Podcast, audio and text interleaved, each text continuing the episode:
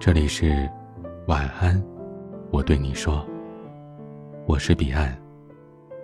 想要收听更多节目，欢迎关注我的微信公众号 DJ 彼岸。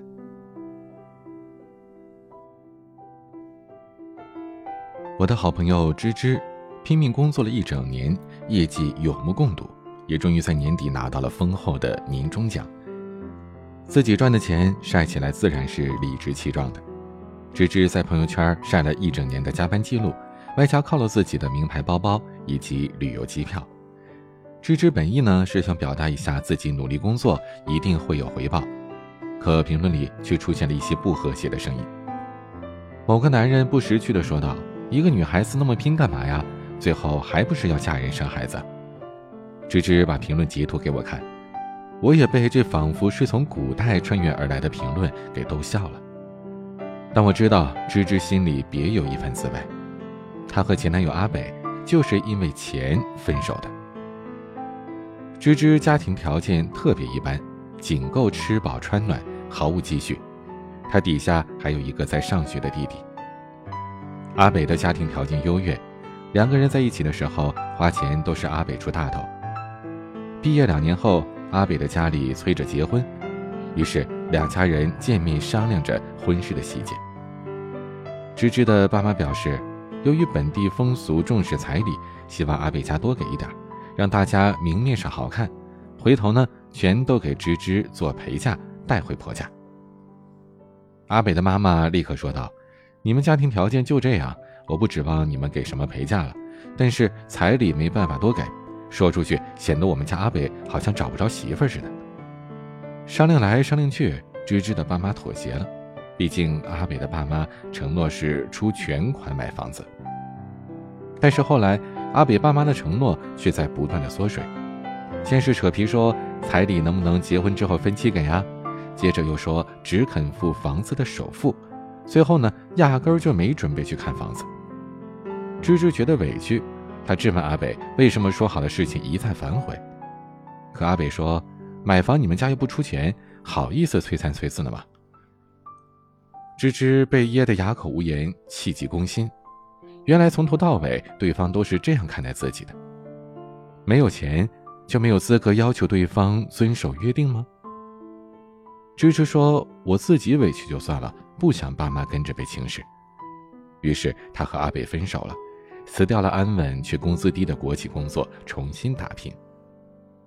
如今芝芝小有积蓄，贷款买了一套小房子，弟弟也毕业了，工作了，家里的情况是蒸蒸日上。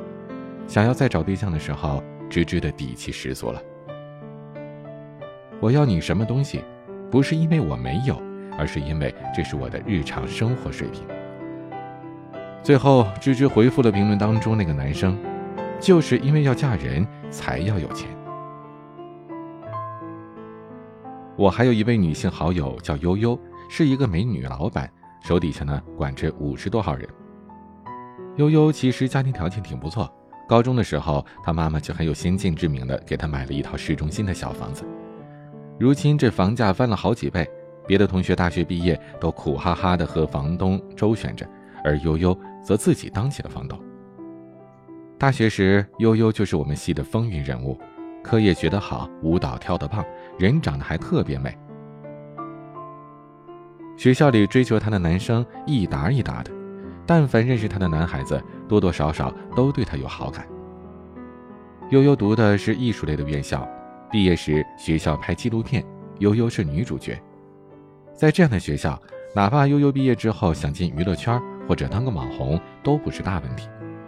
退一万步说，想嫁一个有钱人，有的是机会。但是悠悠一头扎进了人才市场找工作，兢兢业业干了一年多，业绩优秀。领导辞职的时候，把他带走了，另择高就，薪资待遇更上一层楼。后来他更是自立门户，开创了自己的事业。悠悠的追求者从来就没断过，但是到了这个程度，敢追求她的男生，要么是家庭条件特别好的。要么就是自身很有能力的，不用悠悠开口，想送他奢侈品的人层出不穷，就怕他不收。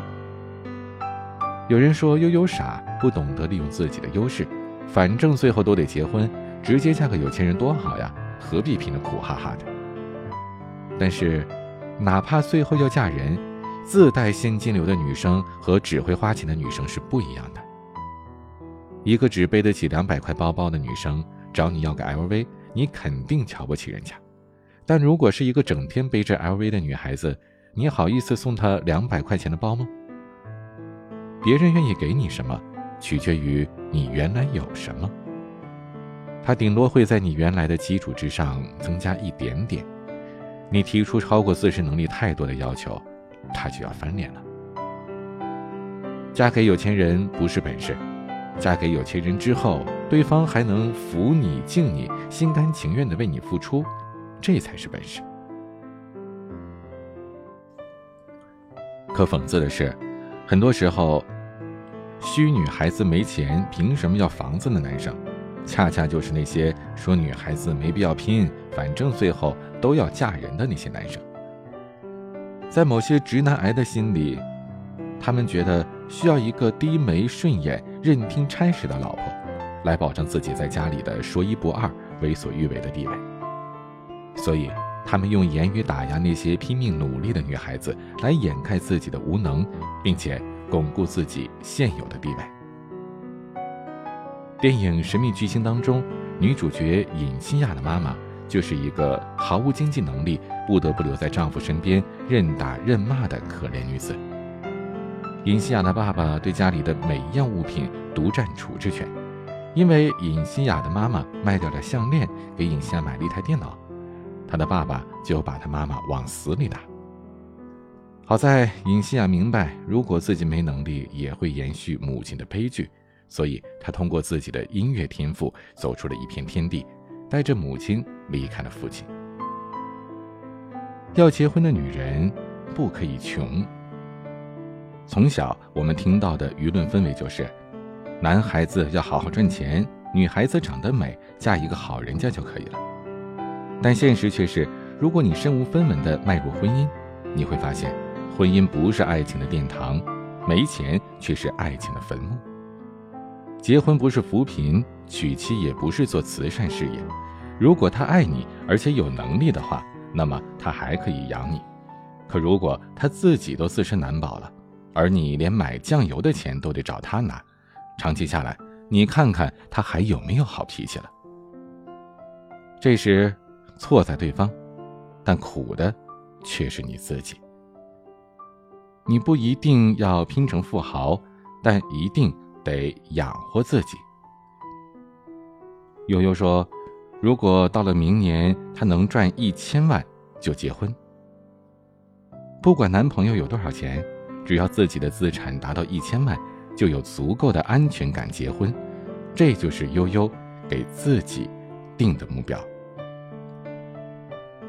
不是说每个女人都得赚到一千万才能结婚，但是每个女人。”千万不要在负担不了自己日常生活的情况下就贸然结婚。能帮你脱贫的不是婚姻，而是你自己。所以，你问我男朋友不愿意给你彩礼，还要不要结婚？那我劝你，先去多赚点钱。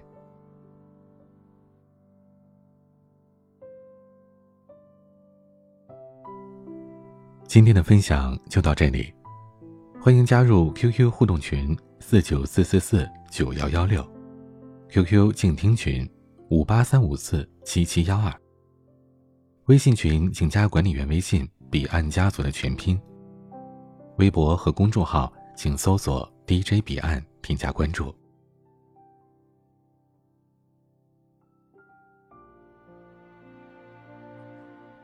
今天的晚安曲是。彭佳慧的《大龄女子》，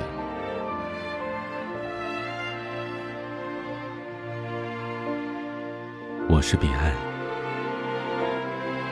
晚安。眼睛仿佛起了雾，也许只是镜片模糊，除了自己，已经很久没人体贴照顾，我那一种交流相处和爱情显得生疏，因为倔强的缘故，错过缘分，欲却未卜，不要束缚。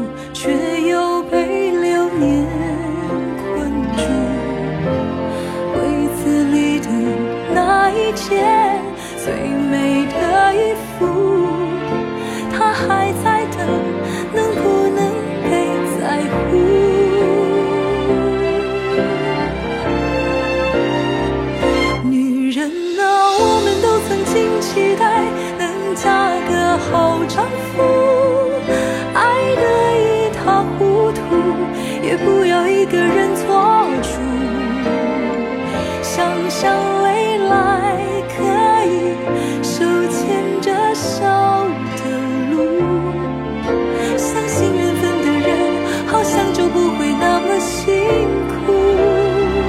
亲爱的，我们谁不曾盼望有一份好归宿，能够直到永远，幸福啊，不会被。